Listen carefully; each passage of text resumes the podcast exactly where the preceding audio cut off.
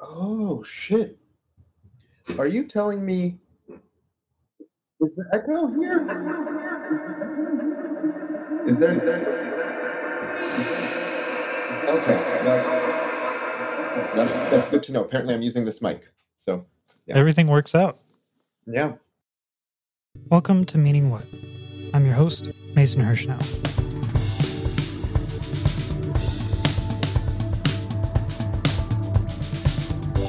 It's the Meaning What Movie Club. For our final installment for AAPI Heritage Month, we're joined by friend of the podcast, Hisham Ben-Hallam, to discuss the 2020 film Minari.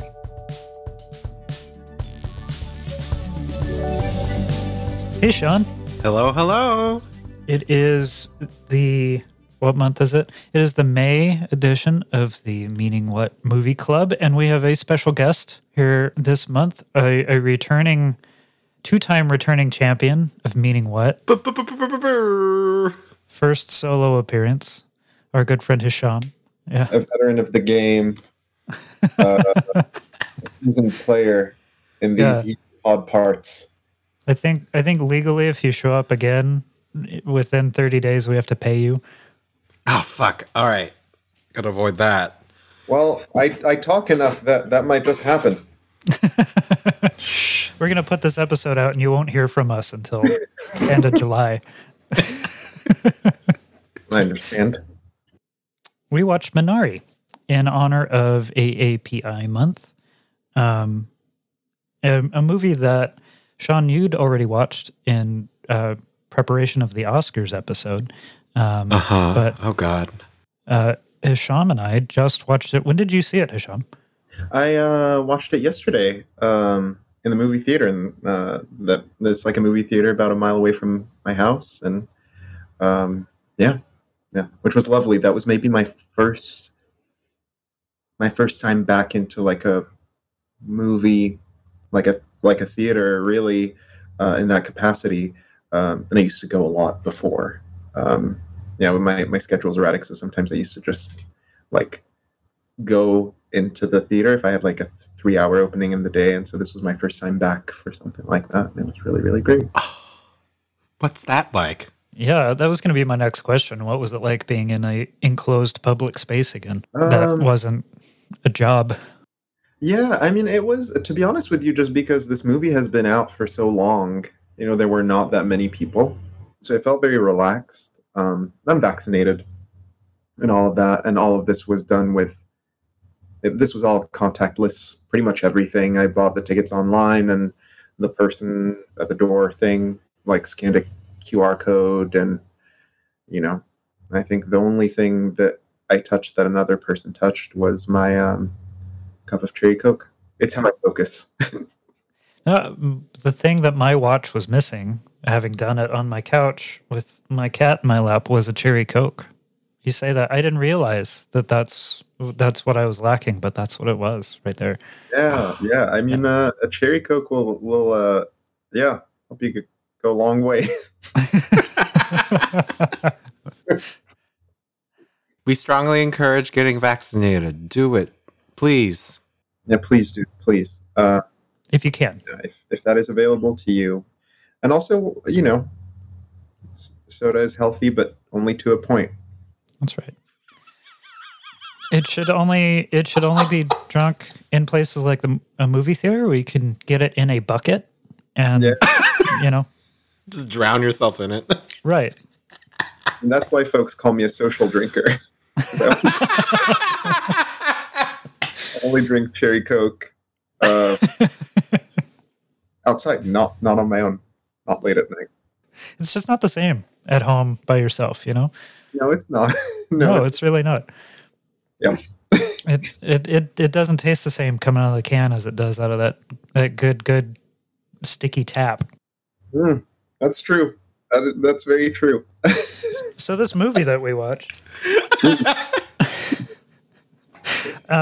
this movie did one of my favorite things where you like look it up on IMDb and the synopsis for it, the official synopsis is one sentence, which is a Korean family buys a farm in Arkansas.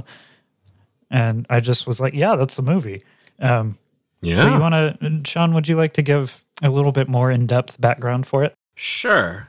The context, it's a semi-autobiographical, basically, I think, roughly inspired by the writer and director of it, Lee Isaac Chung's experiences growing up in rural America. So it's in the 80s, a Korean immigrant family moves from California to Arkansas because the father of the family decides he's going to start a farm to sell Korean produce to Koreans. And it chronicles their journey in assimilation in a new place, and the internal struggle with the difficulties of farm life, and culture and generations and adorable children. How's that sound? That's it. Yeah, that's pretty much it. Let's start with just initial reactions to this movie. It's a pretty straightforward movie, right? It is a family drama. It is very real. It's very honest. It's kind of heavy. But Hisham, what was sort of your initial reaction to it as you were sitting there in the theater? What were you feeling? I really enjoyed the movie. And as a disclaimer, I don't talk about movies often, but I talk about media texts of all sorts a lot. But I really enjoyed the movie. I really enjoyed the performances. I really enjoyed the writing. I enjoyed the cinematography. And I enjoyed the subtlety with which emotional weight was kind of added on as time went on. I think I found that to be really, really effective, but also just in terms of watching a movie, I really enjoyed. Like, by the time we get to the end of the movie, there is this emotional weight. And if you think of like how you start the movie, which, you know, ideally, like as a blank viewer, and by the end of it, you're leaving with kind of a significant like emotional weight, and you know you're leaving with some questions, which I do like. I love leaving a story or a movie with questions. Yeah. Yeah. I really enjoyed it. Yeah, it feels accurate with how I think trauma feels for people in real life. That it's never not always, but it's never this big overwhelming thing. Often it's the slow burn and build. Where you learn to regret the actions that you've done or kind of feel the repercussions of said actions until something big happens and it coalesces in the way it does at the end of this movie.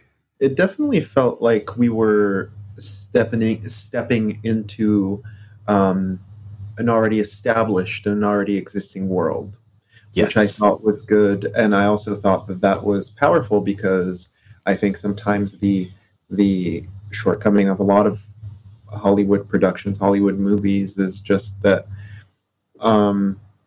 if you've been watching movies for enough years, you start understanding that the story begins when the movie begins and the story ends when the movie ends. And, right. You know, sometimes, you go to the theater, you watch a movie and then you walk out and you're like, well, that happened and that stopped there,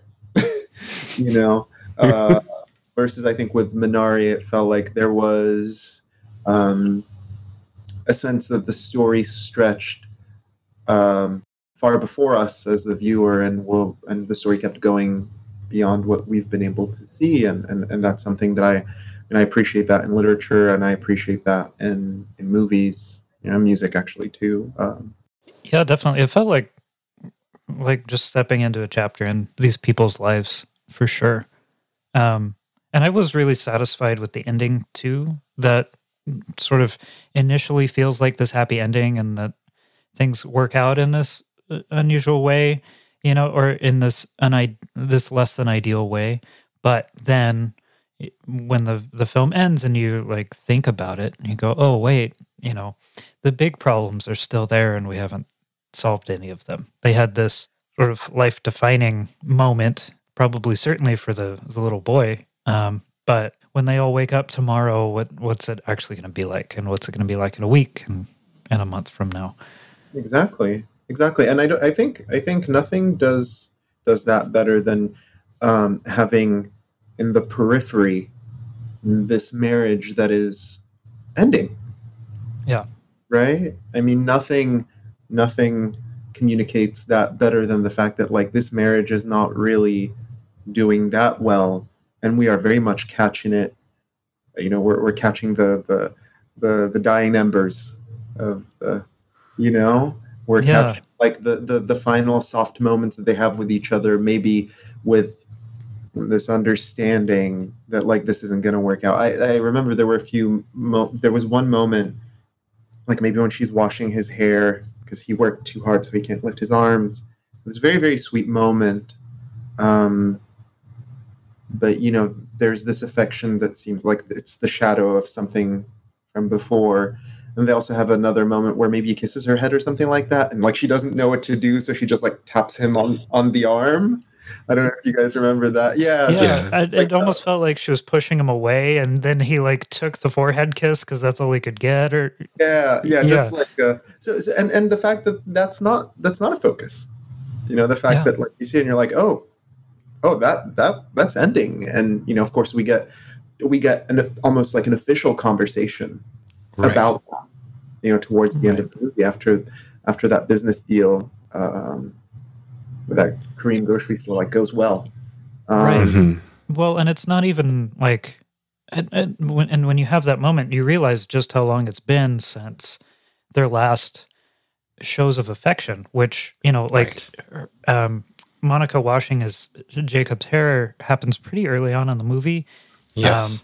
You know, like, your first interaction with them is her just aghast by the double wide that they're moving into, and what is this shit? Yeah, right. And so, you know, for me, like, that moment where they have their sort of definitive fight at the end, and she finally says, "I'm done with this. I've lost faith in you."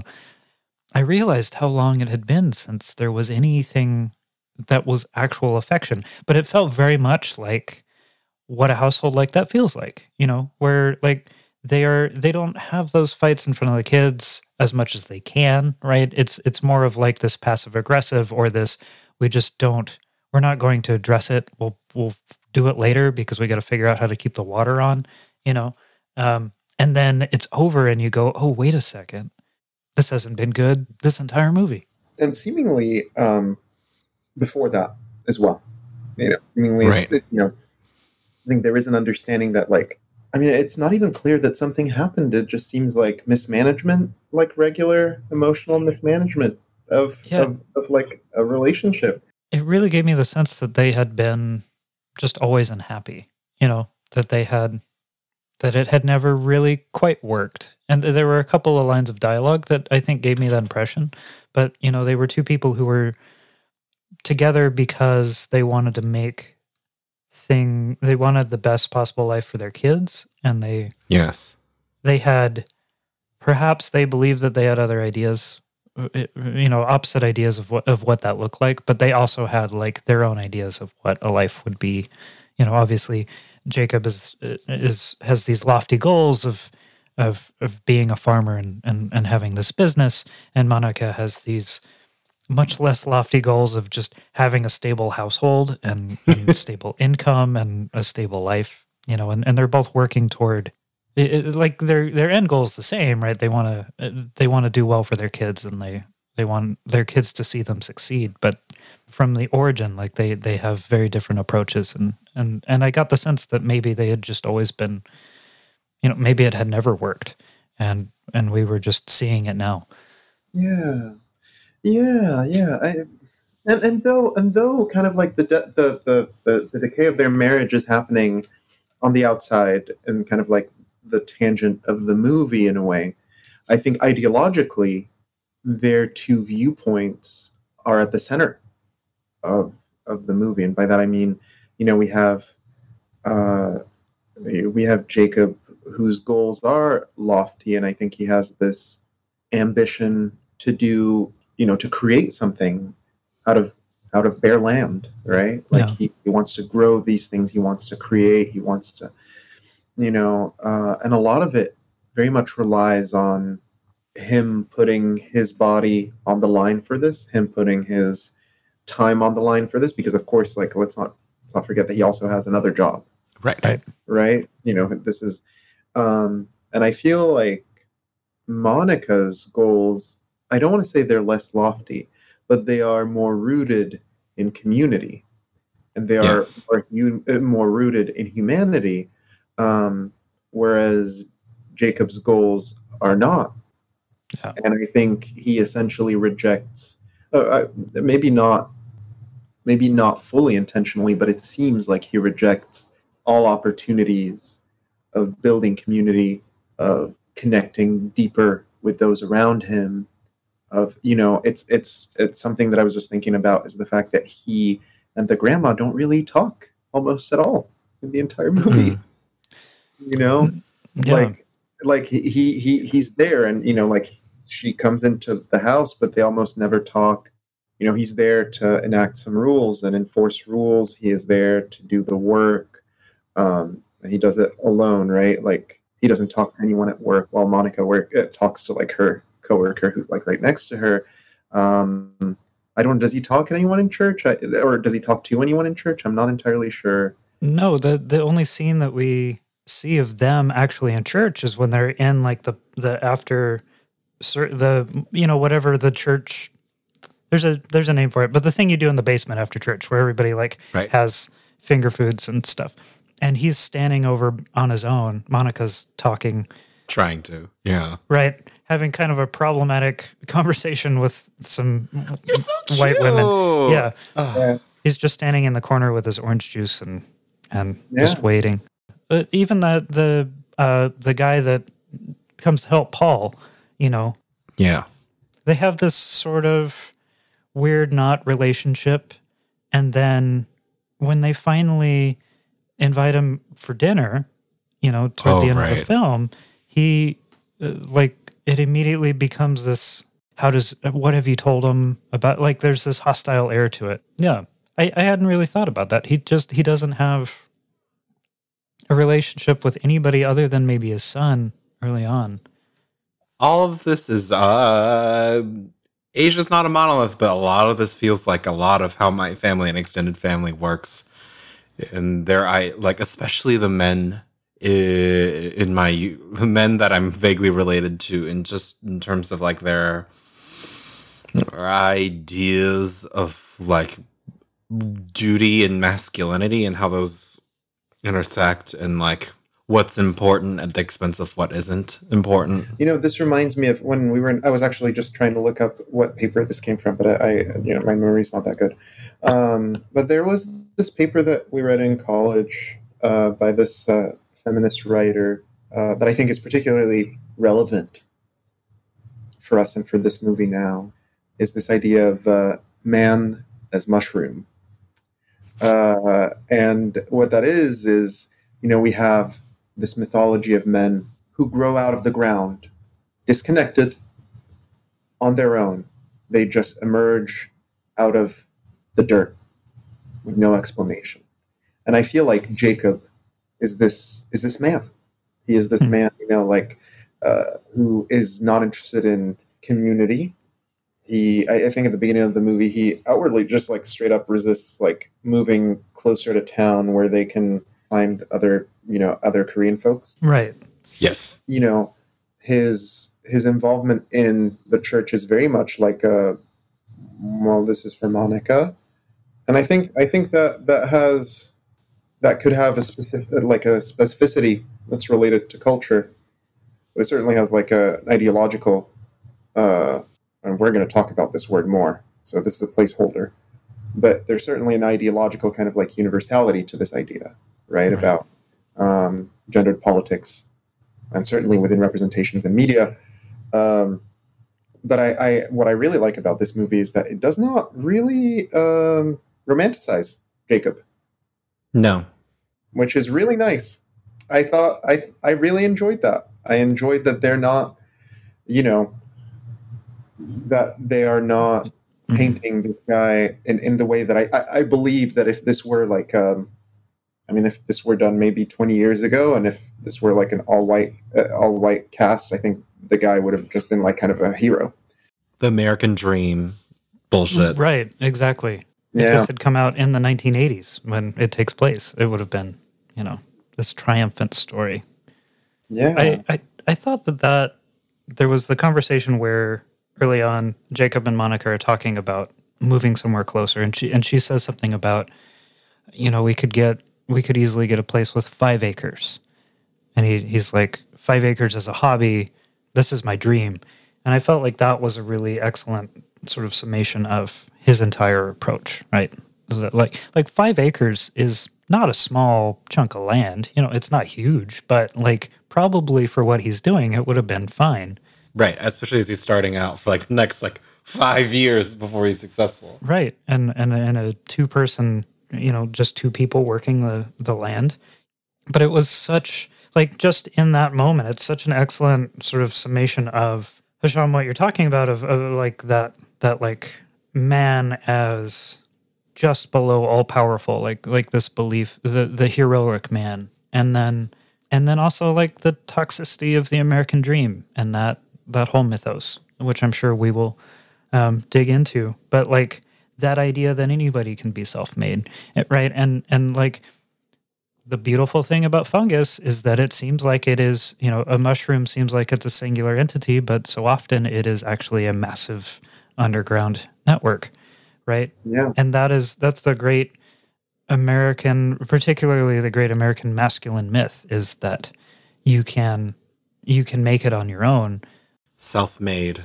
Right, and nobody ever is, right? You are the product of the kindnesses and the crimes against you committed by others, right? Like you are made by everyone around you.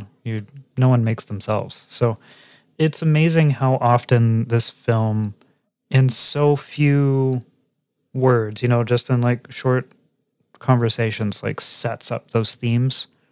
And if you are paying attention, like they're there, and it gives them to you, but it doesn't like bask in its own glory in any way, right? It's just like, here it is, which is also really interesting because I feel like it almost operates without a main character. Mm-hmm. It sort of revolves around David, around the 7-year-old son, and he certainly touched everyone's hearts, I think, with this performance.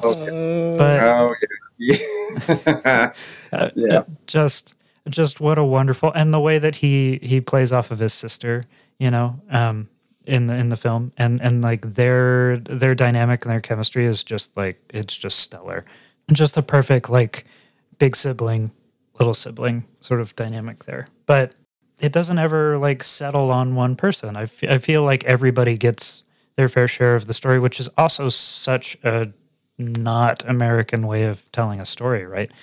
In there not being any hero in the story, there's no like real main character, and so the family is the main character. Maybe it's a story about being in a family. I was definitely gonna say something about how quote unquote un-American not having a main character is, because I mean, like I was reading some reviews about the film afterwards, just because I was curious about what was going on. And a lot of reviewers, I was trying to read American publications, mm-hmm. a lot of white writers, a lot of them, there was one from like a famous publication that was just like, okay, David is the main character, and just did this whole like analysis of the movie from that point of view. Right. Just like, this is what we see. And judged the whole movie from there, and I was just like, no. And it felt so forced, and you know, just like this idea, because it's such a powerful idea, right? We need a main character, we need one person to root for. We generally need that person to not be too difficult or problematic. We need them to be, you know, like very legible, mm-hmm. and we need them to be very kind of we need that framework to be very Manichaean. We need like black and white. We need like very, very separate. Like, and I found that a lot of the reviews had a problem with that. And when they didn't like force this kind of like, David is the main character and this is what the movie's about. When it wasn't that, a lot of folks did not enjoy the movie and thought it was impersonal because there wasn't a main character, or thought it was too understated.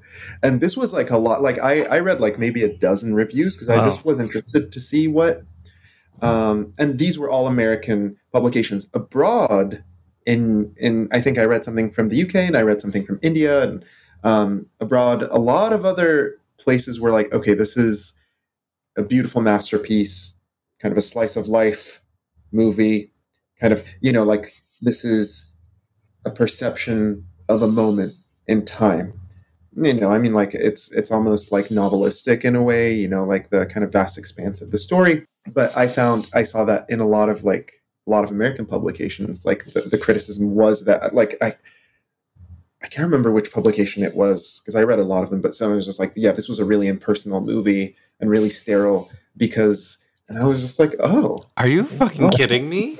Well, yeah, no. And I remember being like, oh, wow. Like, this is a disturbance in how like what the expectations are from the form here in this country. And, right. And you know, like, and I looked up these writers and they've, don't know, like they've been doing this for a while, most of them, because again, like this was like New York Times, New Yorker. I saw something from the Time, LA Times, like the Chicago one, Chicago Tribune, yeah. Something like that. Like I read a bunch of them because I was just curious to see how this was received. And yeah, the common complaint was that folks thought it was impersonal.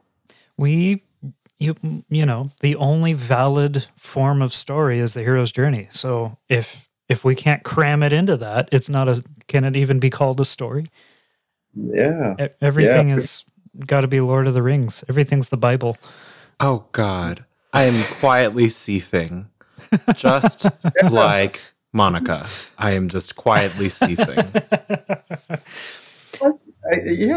Mason, I think you're right. I think you've got you definitely have a point. I think,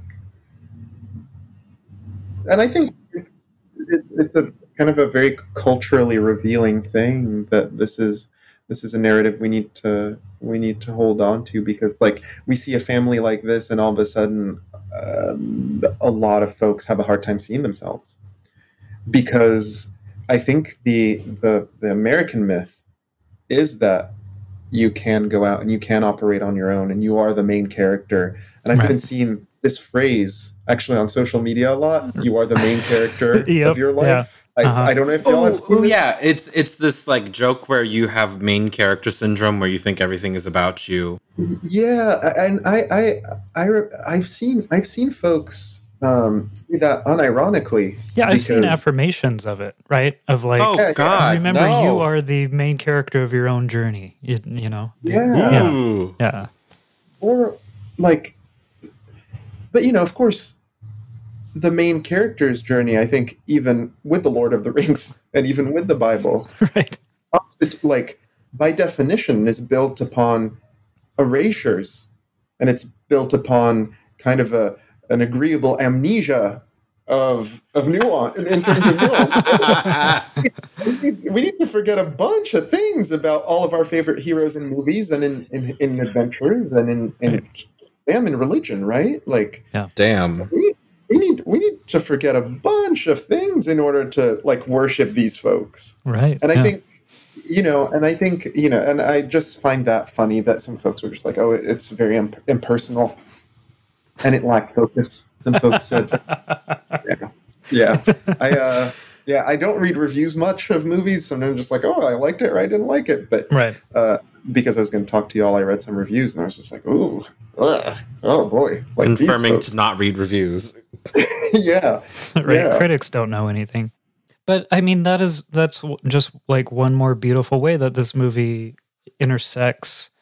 To bring up this, you know, sort of semi-false dichotomy, like East and Western influences, right? Of like, it's a movie that you could very easily make into the hero's journey, and it resists that in every point of the way. And it's a movie that could very easily have been done, you know, entirely in Korean or entirely in English, and it doesn't do that because that's not how life works, right? And so it's a film that sort of they're not living an American lifestyle, right? And they are not living a Korean lifestyle. They are somewhere in between. They're not farmers, and they're not farmers. So it's just like this, just like one more level where this, like, it's not a Western story, right? There is no hero. There aren't any real good guys. There aren't any real bad guys. There's no morality tale here.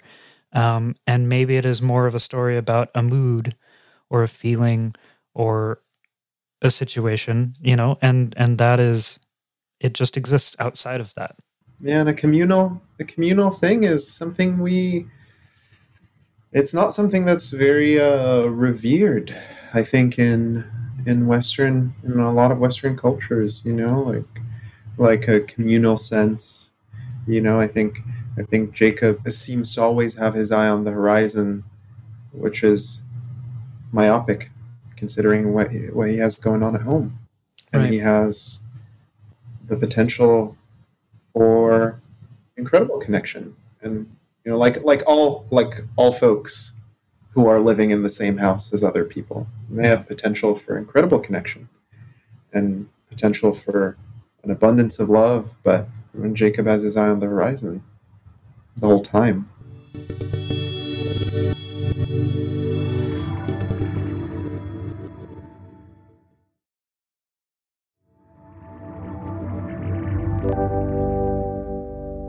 I don't know if y'all saw this, and because I want to talk about. I'm always going to talk about immigration. Please do. Yeah, I want to talk about the fact that I did read somewhere, and we can fact check this for the final recording. But I checked somewhere, or while I was reading the reviews, apparently the director had said that he didn't want this movie to be about identities or identity politics. Which I thought, And I was like, my first reaction to that was like, well, tough luck, buddy. Like, we live in like the new world, the new post-colonial world. If it's not white folks on the screen, we are talking about representation. We are talking about identities. Like, it is an embodied experience. To be an immigrant happens in the body, not just on a piece of paper.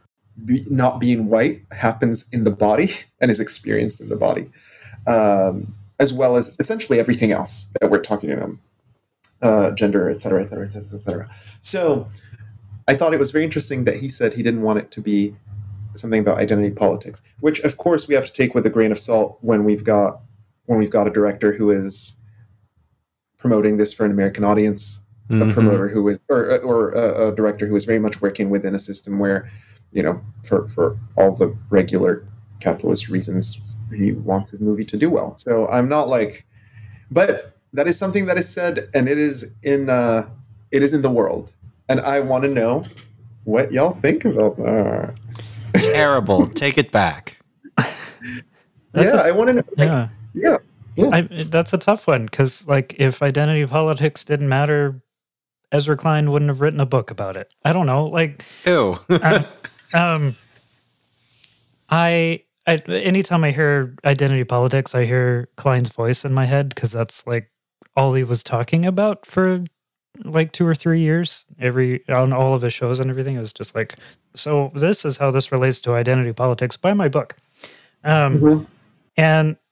But that's interesting, because like on one hand, I could see where that's coming from, because the movie doesn't get caught up in, and that's maybe not the best way to put this, but like it doesn't get caught up in its own identity, right? It's not a movie about being Korean necessarily, right? Like they are, and so, but it is at the same time. And it's that issue of the fact that it is, that makes it important, you know, because if it wasn't that, it would be a very different story. And so I wonder how much of that is just, you know, a desire to not make that a character outwardly. But you know, at the same time, like you're saying, it's unavoidable, right? Like, and especially in this country, it's unavoidable to raise the question, well, is this a American film or is this a foreign language film, right? Which I argue that it can be both, but like that conversation always comes up, right? Most of the film is in Korean, and traditionally films that are considered American films are in American English, right? So that is important. You know, and then also, like, well, the fuck's it matter if it's identity politics? Like, everything's identity politics, which is, of course, as Klein's point, to bring that back up, everything is identity politics, like you're saying. You know, so the fact that this is a story about particular people, you know, and the fact that they aren't white, that we're told where they come from, right, and they are given a background, makes it a movie about immigrants from Korea coming to this particular part of the United States at this particular time. To make it worse. Please do. In the reviews, and this was only 2 or 3 writers who had said this, and I'm not joking, this is, again, like some of my favorite publications. In the reviews, I think it was one of the New York ones, either the New York Times or the New Yorker. One of the writers had kind of ended the review with, "This is not an immigration story. This is an American story." Oh, ooh, no! I said I was going to make it worse, and I did exactly that. You nailed it, Hisham. I said I was going to make it worse. What an incredibly American idea, right? We are so focused on this idea that when you live here and when you work, and when you become part of the neoliberal machine, you are American. But if that was true, and I don't think that is in any way how it should be, but if that was true, like, we wouldn't spend so much time talking about, you know, your background as _American, right? Like, mm-hmm. But that is important, and that is important to individuals, that's important to communities, and that is also important to outsiders, right? That is how, through the entire history of our country, we have defined every group of individuals and ranked their worth for the overall ill of our country. So it's deeply patronizing, this idea that it is an American story before, you know, fuck that shit. You know, like that, yeah. Sean, talk about something. Oh, God. Where do we go from here? One more thing about just the director's whole thought about identity politics or not. I don't know when it was said, but right, there was the controversy with it being this film not being allowed in the Best Picture category because it was shoved into the foreign film category for the Golden Globes. And what does that even mean? And there was a lot of talk about, in some ways, this is the quote-unquote the most American story that you can make about being in America. But we've just unpacked how, why does it fucking matter? But also, like, to take it out of politics feels dumb.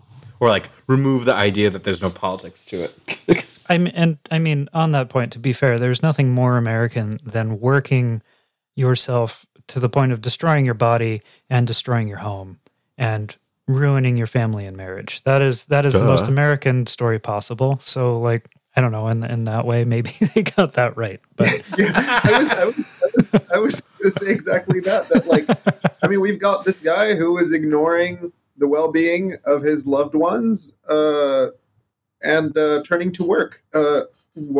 Which part of that is not American? Like, send this guy to the Best Picture right away. Like, give him the award. And I think, you know, that's this is very, especially with awards, it's very, very enmeshed with ideas of race. And, you know, when we say American and when we say foreign, what we are saying most of the time is white. Right. And not, you know, And I think that very much during this award season came back to kind of, I think with this movie, it made it difficult, right? It made it, you know, kind of unavoidable. And I think this is also part of why I enjoyed the movie, is that it's resisting It's resisting categories in that way, and very much living in this fluid space, in this space of nuance, you know, in this space where we can expand the idea of what an American story, what an American film is. By essentially doing that, we would be discussing what that idea means, what it is to be American, you know. And maybe it's just like the current, like worldwide political context, but a lot of the time that I was watching the movie and as I was watching things be hard for these folks, I was also thinking that like, and the fact that the land had been occupied by someone and they killed themselves, the fact that this is stolen land, right? And we are trying to do something with that. And like, there is almost this magical realism of a curse that like, if you get land, and which is, you know, it's not really magical realism as much as a realism, which is that like, you know, we are in this country that has not really reconciled that part of history with the myth of what it means to be an American. And what generally comes out of that is like this dissonance and this incredible cultural malaise, you know, where like we have not reconciled with the past. And I feel like the fact that like the land doesn't cooperate, that so much is ruined, that the thing goes up in flames at the end. Part of it was like, if you write this in a book in a certain style, then you'd just be like, okay, the land is cursed. Right. And, it's its own character, right? Yeah, the land is cursed, and so it's just like taking revenge on everyone. But yeah, I mean, and I think that on its own kind of makes the land a character a little bit, but makes the history of this country, you know, an important player, at least for me. And seeing just like pictures of the family walking around on this land, there was a cute like farming montage early in the film, and I was just like, you know, this on its own adds a nuance to it of just like, okay, these folks who are immigrants working the land to do actually like to grow something new, but then you also have the history that is also not resolved, the history of this entire land, of the land that we are in currently, and whether or not that was part of the intention is, I don't know, but it definitely seems like it, or at least for me, anytime someone's going to talk about farming here in the US, I'm always going to be thinking about the land. Right. Because yeah, I mean, like that's, especially in fiction, especially in art, when you're talking about the land, you know, in this country, you are either going to lean into this discomfort that we have with the place that we live on and that we've settled on, or you are going to engage in the more mainstream kind of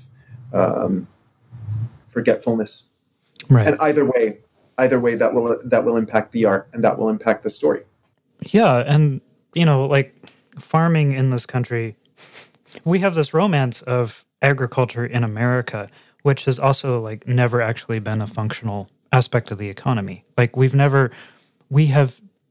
since the colonies have we ever really figured out how to make that work, but we have this romance of the American farmer, right? Which is perhaps the most American profession that you can think of, right? This person who just works physically to put food literally on the table, you know, and so this, it just turns into this sort of snowballing thing of like immigrants in an immigrant country who are out of place and on stolen land, who are also doing this thing that historically does not work and should be respected for it, but are also foolish for even attempting it. And it just, you know, cascades into this uniquely American mess that could not happen anywhere else in the world. I would wager. Yes, that is very well put. And again, I think maybe the beauty of the movie, at least for me, and I think for a lot of folks who have seen it, who I've talked to, is this being unafraid of this nuance, being unafraid of this American mess, as you called it, Mason. That's a t-shirt. So that is, yeah. You know, being unafraid of these parts that we have not really sorted out, I think, as a country. And I think, you know, like all of these dissonances, unresolved, I think certainly create like a mood for us that we live in, I think, as people living in this country. I think it is impossible to separate ourselves from our history, you know, in that way. And the movie taps into that in a way that I haven't really seen a lot of American movies do, quite frankly. Because in the midst of all of this, of course, there's also deeply intimate drama, right, as there can be, right, because Earth is large and there's enough room for all sorts of things. But it does seem like the way the movie was written allows for all of that, right? It allows for, of course, a political background to kind of just keep going. Of course, we have like little clips of like, oh, the Reagan administration, et cetera, et cetera. Right. You know, we have all this thing with like, okay, this is happening in America, which like the fact that this is happening in America means a shit ton of things. Right. Yeah. Just right off the bat. But in the midst of all this, of course, you have the interpersonal relationships of these five main folks plus Paul. Right. Yeah. It's a movie that does not exist without nuance. And I think that that's why, maybe that's part of why it's so powerful right now. Absolutely. In this time where nuance is so lacking in every aspect of our lives because Twitter exists, you know, like to have something that is so unapologetically nuanced and which you can't even begin to comprehend if you don't allow for nuance, you know, there is nothing but nuance in this film, I would argue. And then also it's this sort of weirdly Grapes of Wrath situation too, right? Like it is a very American story kind of told in reverse, leaving California to go find wealth elsewhere, you know, and everything that comes with it. Off the record, what would Grapes of Wrath in reverse be? The wine of... the wine of joy? The wine of benevolence. No, like if we're doing it in reverse, what is the consequence of wrath? Is just violence? The wine of violence. The wine already does that. I think that's just wine, my friend. Yeah. The grapes of wrath in reverse is just wine. Yeah, I really love that expression, Mason. That phrase, wine, grapes of wrath in reverse, is very, very good.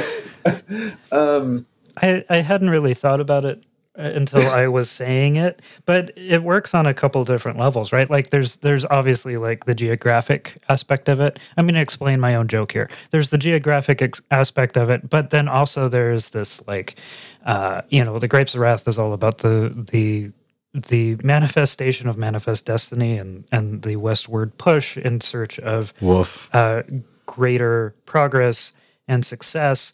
And in doing so, you destroy yourself and your family and you work yourself to death. And that was this film, but headed in the other direction geographically and in every aspect. And then also, Grapes of Wrath always felt like a very white story to me. Yeah, it is such a white American legend. And it works... I haven't read it in over a decade now, 15 years probably at this point, but it... Part of why it works is because it dismantles that legend as well. Like, you know, it is a journey of that type that doesn't work. And this movie does the same thing, but it's moving in the opposite direction and it is not white. And that's the point. Yeah. I had just like one more thing I'd like to explore is the, because it relates to everything we're already talking about, the relationship between our intrepid best friend here and the grandmother, like their relationship and their meeting and their development of their relationship, I think is interesting. And in many ways you could say is the quote unquote heart of the movie. The grandma and David, right? Yes. Soo-jung. It's definitely like the emotional heart of the movie. Right? Absolutely. And that is maybe the most, classically Oscar worthy aspect of it is like right. This, Grandma comes to live at the house and the boy has to share his bedroom with Grandma and he doesn't like Grandma. And then it turns out that Grandma's actually pretty cool and doesn't treat him like a fragile, soft creature and treats him like a person. And so then they become best friends. And then that is kind of undermined when she has her stroke, right? Right. And her character by nature changes completely and is kind of removed in the way that somebody who has that sort of life-altering event, you know, that sort of thing that actually happens where their dynamic in the home changes, right? And they they suddenly fill a different role and they fill a different space and they move through it differently. I thought that, like, it's interesting, right? Because they set it up as the emotional heart of the film and then... They pull it away from you. They pull it away from you, which is also why it is so striking. Like, I think that if it ended with when they become close, it would have been a whole lot less powerful, right? Because that's his first big loss as a human being, is his grandmother.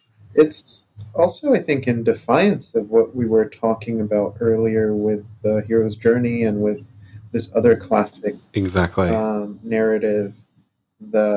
You are right, is kind of like generally an award-winning human moment.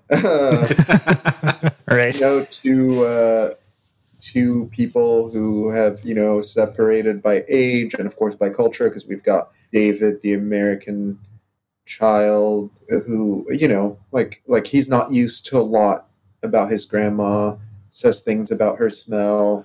She smells Korean or something. Yeah. Which is the most, like, 7-year-old boy line. That, Totally believable. Yeah. And also, like, is like a little freaked out by her earnestness, I think, at first. Mm-hmm. There's that moment where she, like, bites, like, peels a chestnut for him, I think. Yes.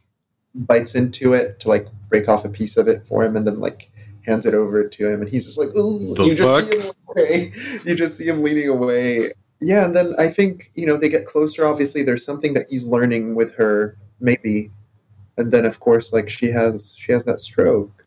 It's interesting, too. There's a way to write that story where she becomes, and I don't think that this is a good way to write the story, where she becomes his connection to his heritage, right? Where she becomes Korea for him. And I think in taking her away, it removes that possibility, which also makes it... Thank goodness. ...that much more striking. Right, like, how awful and Oscar Beatty would that be? But he remains the American character because, you know, maybe she grants him some greater understanding of where he came from or of his heritage. But to what extent, you know, he will... She's not going to be...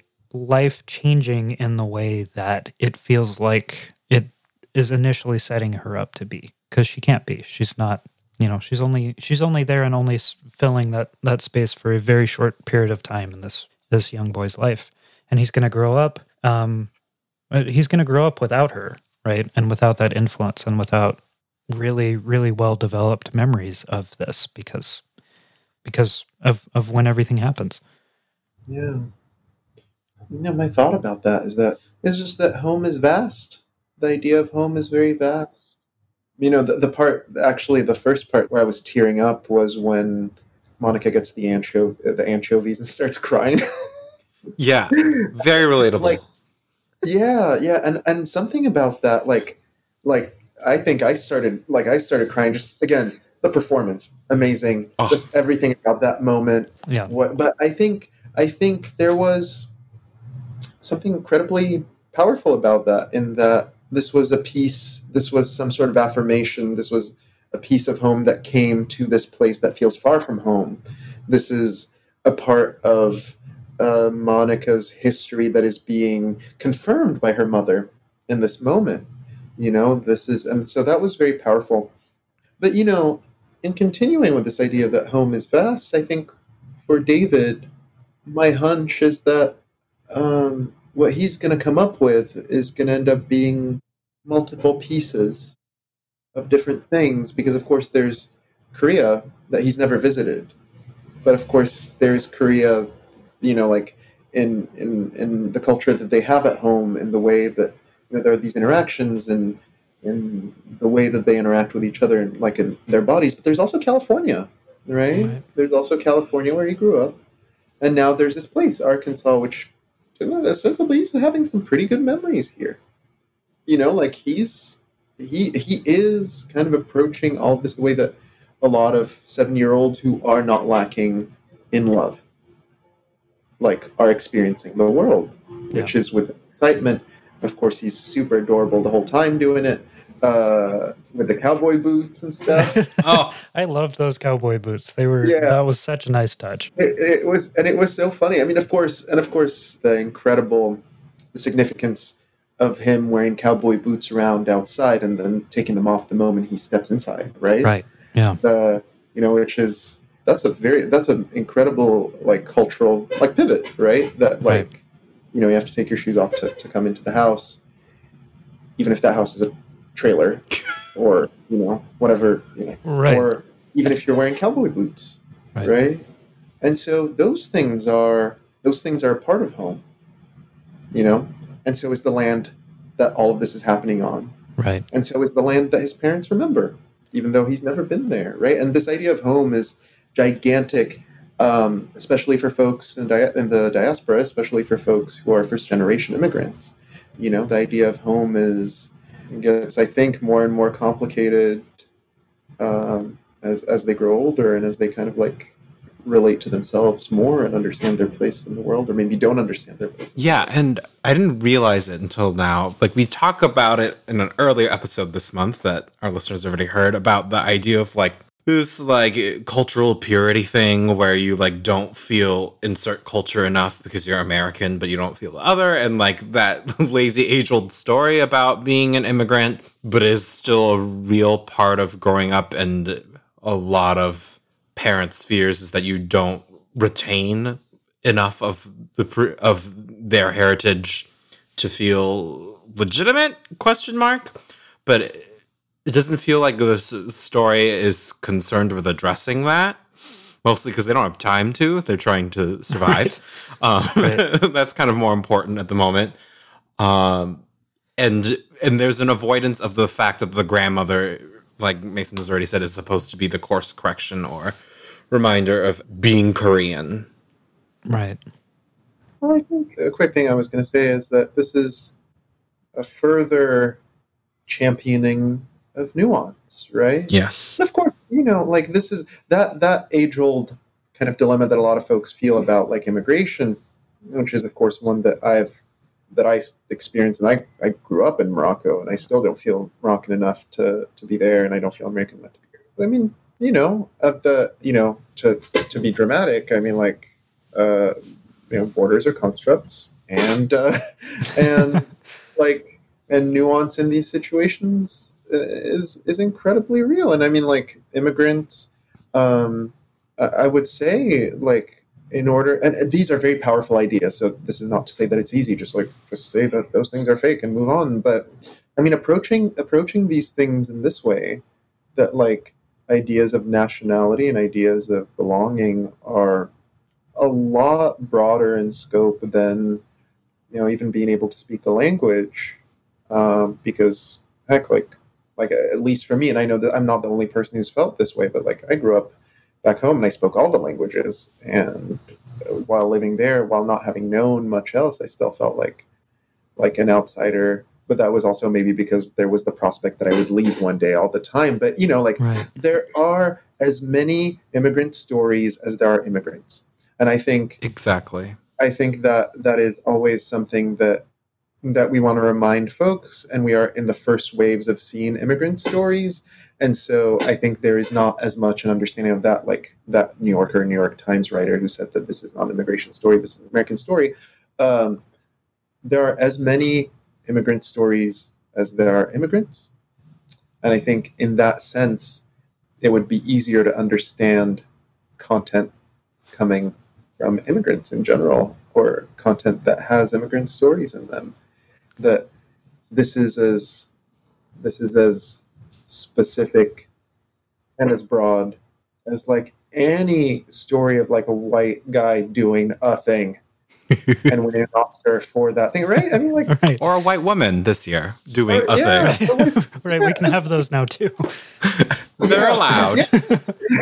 But I mean, that's it's just the moment there's immigration in the story, a lot of things. All of a sudden, I think everyone puts blinders on. There's a laser focus on immigration, as if immigration is this tiny thing that happens, and then we need to view everything through this lens. Right. And so, so that's always, I think broadening the scope there, broadening and understanding that the way that people construct their ideas of home is very vast and very complex and very complicated, and not just America is my home, which that means nothing really, or saying words that like someone can like, this falls apart very quickly. Right. Your relationship, you know, relationship to home is a very complicated thing.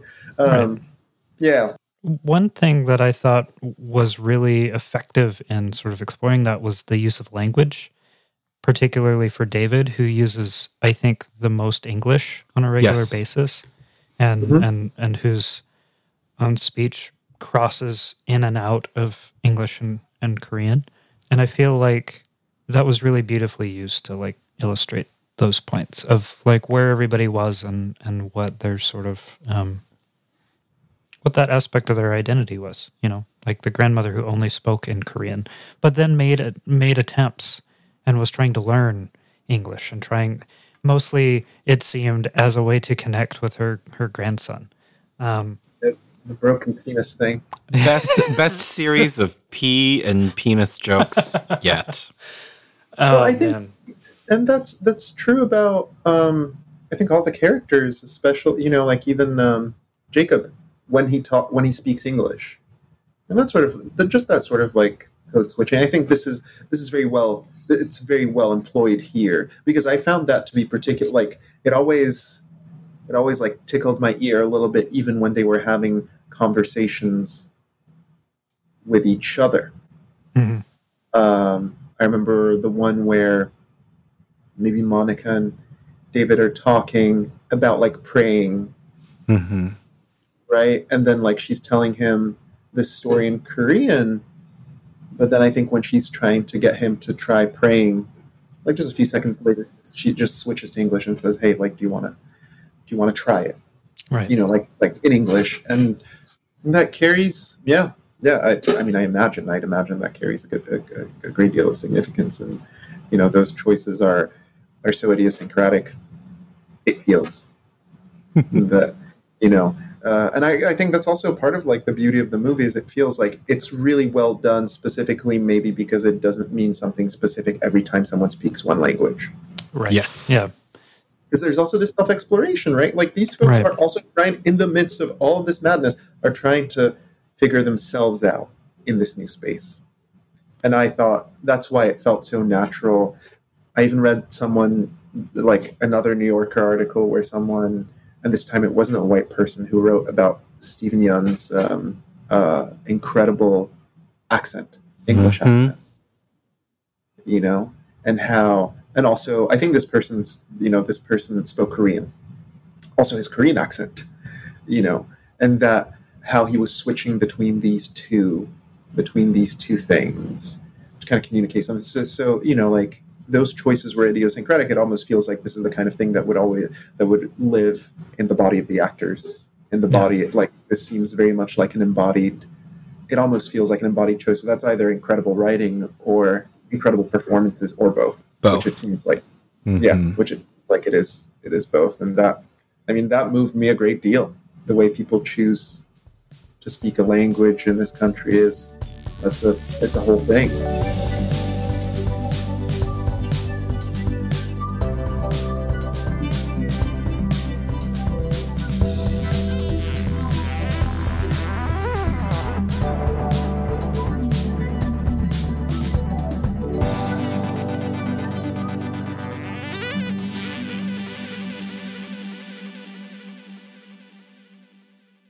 It's No Sam Studios. Well, actually... Did I stutter?